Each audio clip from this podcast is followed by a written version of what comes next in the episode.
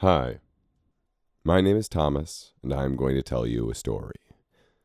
It's both a new story and an old story. If you've been listening to The Oligar, you know that the characters often reference myths and legends of Oa that informed their culture. So, a friend of mine suggested that I record some of them, for those of you that are craving a little something extra. These stories will be short. They aren't necessary to follow the Oligar, and like all histories, they might not be exactly accurate. But if they sound familiar, it's because deep down, your heart knows the truth of them. These are the first histories. 4. The Gift of Hate. Alton Setsig, the scribe king, was growing concerned. The harvest moon had long been darkened, and ten more moons had waxed and waned over the Dai Shao since the first history of Andor had been revealed to the world. In all that time, the history had drawn a steady stream of curious travelers, scholars, and nobles to the temple of the Dai Shao, and Alton Setsig was generous in the teaching of its manufacture. So the Ulgan script spread across two continents, and the binding and illumination of texts in the Andrish style became well renowned. It was soon fashionable in Ulgan bloodlines to send second sons and daughters to the Dai Shao for an education. And when they returned home, they too would pen first histories of their lands. And also during this time, the icons, Romular and Ceramis, were to be gathering followers. But the twins were capricious, and given a year to act, they procrastinated mightily, as Alton Setsig had hoped they would. They spent three seasons touring the lands and asserting their power Romular caused small quakes across the north every time he wrestled a lesser giant. Ceramis flooded pastures with magma wherever she felt her authority had been forgot. But over the summer, the scribe king began to receive reports of a more sinister nature. The icons were now taking the work of campaigning seriously and were demanding families surrender a healthy son or daughter to them to take with them on their quest. The icons were so gargantuan they could crush a cottage with a fingertip, so there was very little arguing with them. And what arguing there was never ended in a villager's favor. So they were building their bases upon coercion and death and were ravaging the communities from which they harvested support. Now, as feared as the icons were, they were yet also revered, and if any person ever thought of fighting against them, it was most likely only in their darkest dreams. On the day before the equinox, Alton Setsig woke from one such dream consumed with fear. His whole body shaking, he dressed hastily, left his bedroom, and went straight away to the temple.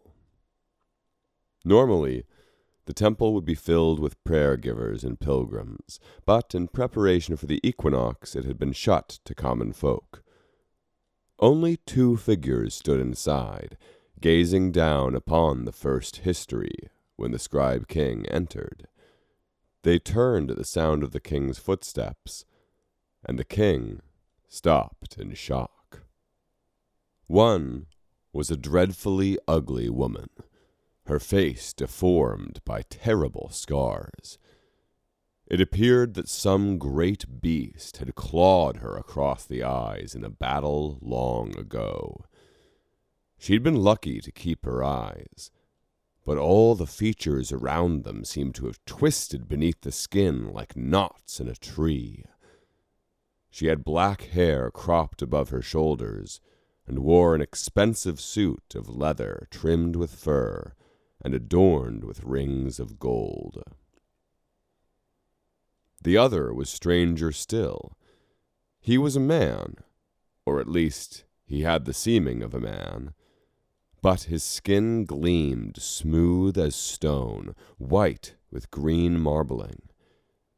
He was absolutely naked, and after turning to look at Alton Setzig, he looked more a statue than a living thing. Sprouting from between his shoulder blades, two great marble wings were folded. Each feather was carved, or had the seeming of being carved, with a precision that could not be matched by the finest chisel. So we meet without weapons, said the woman, and by this Alton Setzig knew her to be a Thar. This is a master craft, she continued. It almost makes me see the value in your so called civilization.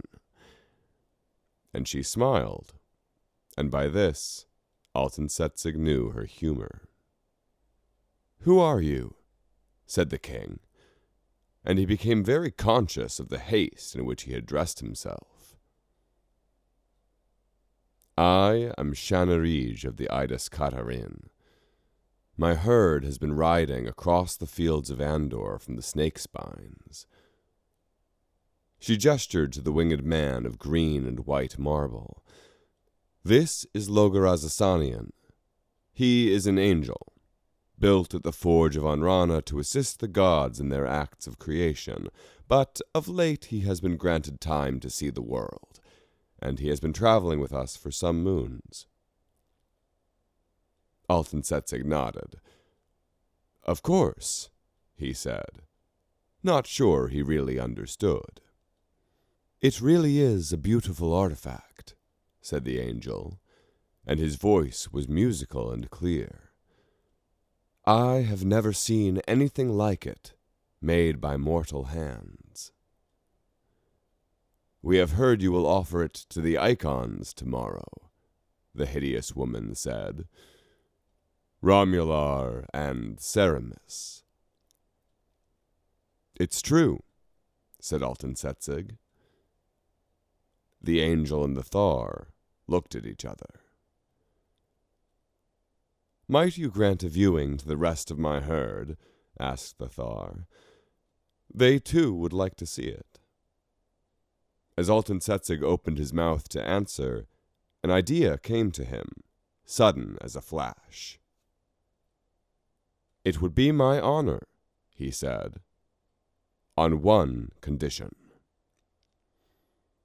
You see, the Thars were the most unruly of the Echnica they rode from place to place, and for the most part avoided the icons, or tolerated one's protection only until they smelled tyranny, then would pack up and flee in the night.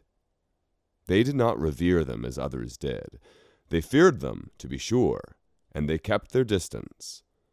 But they were a formidable breed of warriors, and Alton Setzig thought that if any person could stand eye to eye with an icon, even as the icon towered above, it would be this woman. Accompany me to the field of stones tomorrow, Alton Setzig said to the angel and the Thar, and swear to defend Andor and its people. The king lowered his voice and continued.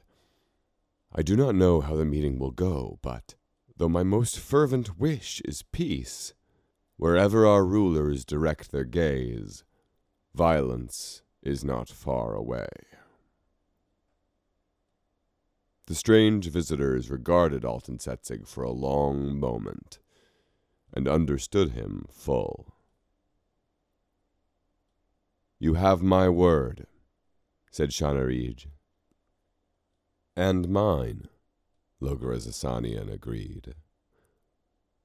And they clasped the king by his shoulders, bowed their heads in turn, and placed their brows against his chest. The next day, Alton Setzig and his retinue rode out from the Dai Shao at dawn. The sun lanced through the city, like a thousand arrows of light that flew between the hooves and over the heads of the Andrish cavalry. The Idas Katarine had made ready and rode to meet them, Three hundred Thars with bow and arrow thus joined the two flanks of royal cataphracts, and the combined force fled the rising sun with jaws set and faces grim.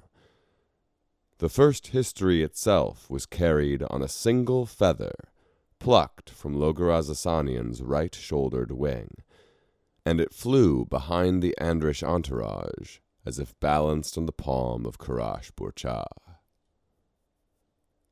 They reached the field of stones as the sun climbed halfway up the sky, the morning shadows matching their owner's height upon the ground, so that the crop of dark basalt stalks cast their own graves upon the earth.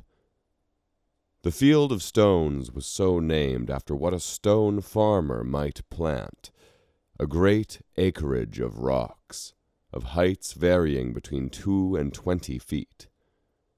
They were spaced out almost orderly across the earth, with ample room to walk between them. At midday, the icons arrived. Perhaps, being carved from the same mountain, they could not help but arrive in the same time. Behind Romular, who came from the north, trailed a piteous throng of starved men and women in tattered sheepskins with bleeding feet. Behind Ceramis, an even more wretched crowd of conscripts hurried, coastal farmers and fisher people, shivering in the cold wind of the north country. What ho, sister! cried Romular, and his followers flinched as the air vibrated with his voice. I am surprised to see you here. And why would I surprise you so? hissed Ceramis, and her followers drew away from her, for they knew too well the danger posed by a splash of spittle from her tongue. Because, answered Romular, and extended his stone scaled arms wide. I would think my victory by the people's will obvious. And now the scribe king felt a terrible pang of guilt for he saw that the stories of kidnapped villagers and mortal threats were all true, and he saw how terribly mistreated the Icon's pressed contingents were. Not so fast, he cried, and the Icons and their followers turned to look. What a strange and bitter sight it must have been to those miserable folk. The glimmering armor of the cataphracts and the hale faces of the Thars, visible only in glimpses through the pillars of basalt like a mirage. The icons alone towered above the field, and indeed they had to be careful where they stepped to avoid bruising their enormous feet upon the taller outcroppings. We are met upon the equinox, continued the king, blessed by the eight above. And his guards brought forth the first history of Andor, and placed it atop a wide and flat topped stone at the fore of their party.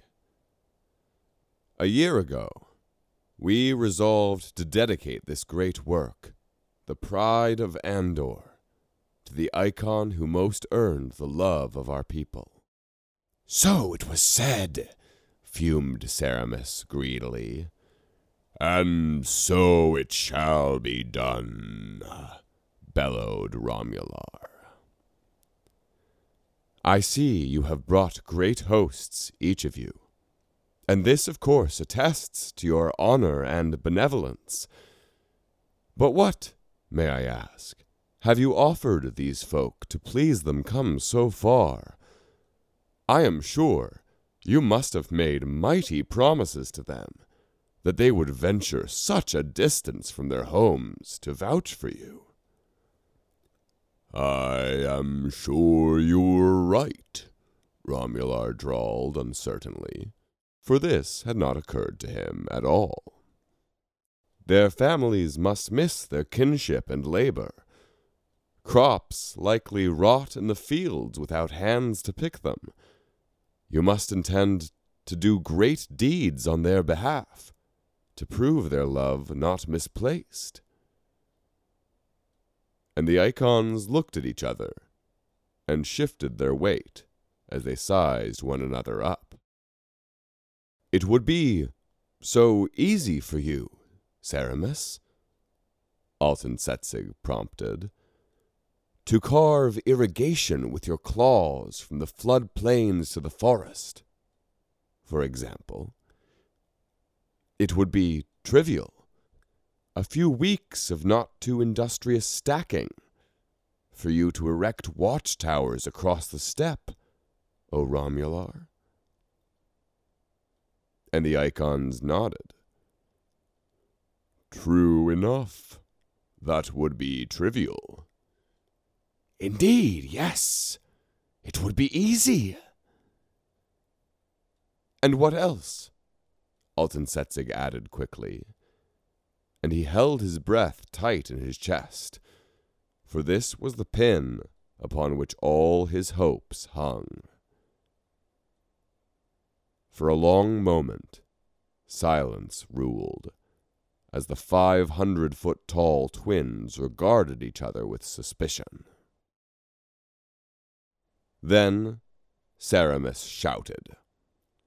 Why, I could spend an afternoon wading through the Crimson Sea, smashing pirate ships that plague the Andrish coast. And the king's heart lifted. I'd relish it, Ceramus continued. It would be nothing. Not to be outdone, Romular shot back. It would indeed be nothing. Nothing compared to felling a thousand trees for the lumber towns near the snake spines. I could do in ten days' time what they could scarcely dream of in a year. Felling trees is child's play, Ceramus menaced. I'll hollow out new lakes in the most arid deserts, bring rivers to towns whose wells have dried. The South shall be remade at the common folk's request. This is all most incredible, Alton Setzig began. The trap had sprung. Now it was time to collect. But the icons would not be stopped. They barreled on. I will shake silver out of the mountains like a salt cellar, Romular roared. I'll catch whales like minnows. I'll build walls with my scales. I will quell storms in the sky and melt frosts from the fields howled Ceramus. And I must do all this? Romular turned on the scribe king, and Alton Setzig could see he was angry, even thus fooled. Not all, the king began, but already Ceramus was squealing. Yes, it is too much to give. The people must see that. No. And Romular looked down at his terrified followers and furrowed his great slab of a brow. No, it is not for this that you were summoned here. Indeed, I would not have needed half of you, but for how well I know the greed of the Southerners. They want this gift from the king all to themselves, and I had to bring you lot to see that the North was not forgotten. Here, indeed, is a promise. I won't let the thieving South rob you of what you're worth. Nonsense, whispered Ceramus. Drivel! she cawed, and looked down at her own contingent. It is the Northerners' arrogance that necessitated your coming. If they did not believe themselves to be your masters, I would never have dragged you here to prove them wrong. And now Alton Setzig saw the nature of their redirection, and he was gripped with panic. Please, he shouted, a single act of beneficence from each of you would suffice. But Romular turned his head and narrowed his eyes, and he outstretched one jagged arm to point at the scribe king. It is he, the king, who first pitted you against each other. And now the fisher people crow with glee at your misfortune. Answered Ceramis, The North folk love the king, second only to themselves. What becomes of you, my loves? They could not care less. It's not true, boomed the king, but his voice was drowned out.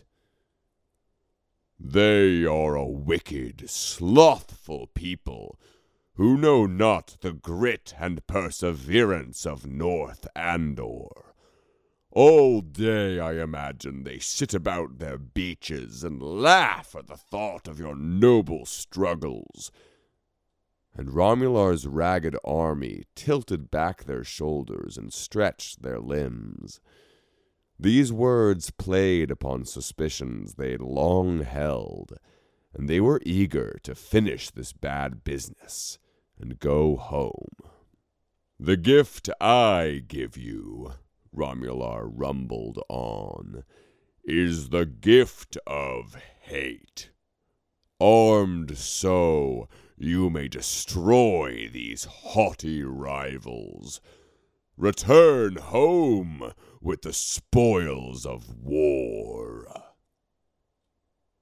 The king screamed, No! But the hunger addled mobs from north and south sprang forward, running between the rough posts of stone and arming themselves with rocks and bones that lay scattered in the field. They fell upon each other as the icons laughed above them. The cataphracts rode forward to intervene, but they were pulled from their horses and beaten by the crowd. Their armor was pulled from off their bodies, and many were slain with their own swords in deadly seconds of confusion. As the hurricane of human desperation widened, Alt threw his crown upon the earth, and weeping, charged forward to try as he might to end the madness. He was stopped by Shanerij, who dragged him back by his shoulders and pulled him forcibly into a saddle with the help of another Thar. Though he struggled, they roped him to his rider and carried him from the melee to rule another day.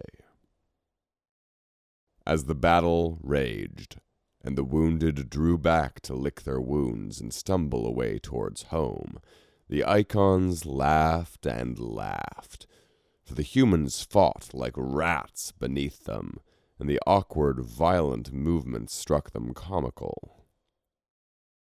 The hate that was born out of that terrible conflict followed the peasants home, for they saw nothing for it, and forever blamed their kinfolk past the far walls of the Dai Shao, along with the Thars and the Ulgan, who were complicit in their shame. And for a thousand years this hate metastasized and grew, outliving even the fall of the icons themselves. It festered beneath the surface until the dusk of the long darkness, when hate came to rule and Andor split in two. As for the first history, most say that the book was destroyed, ripped apart by the furious mob. In some tellings, this is framed as a kind of warning to those who flaunt knowledge and wealth before the poor and unlearned. But in those versions, the king is colder, the icons less devious, and the storyteller's purpose overshadows the events themselves. In this telling, it is a tragedy. The first history was, after all, rightly named the Pride of Andor. It was a first of firsts, and as a symbol and a work of art it changed the world. Most folk of Andrish birth still float their flags upon this legend. Its loss is a wound in the people's heart. Perhaps its torn bindings and weeping pages are now buried among the dead in the field of stones. But some say that Logar Asanian's feather still rested beneath the spine of the first history. And with the power of a wish, he spirited the book away upon the wind to rest in halls unknown. These are the first histories of Oa, a companion series to the Oligar. The show is written and created by myself, Thomas Constantine Moore, and our theme music is by Joe Mendick. The Oligar will return soon with its seventh and final episode. Thank you for listening. The sun still shines, the wind still blows.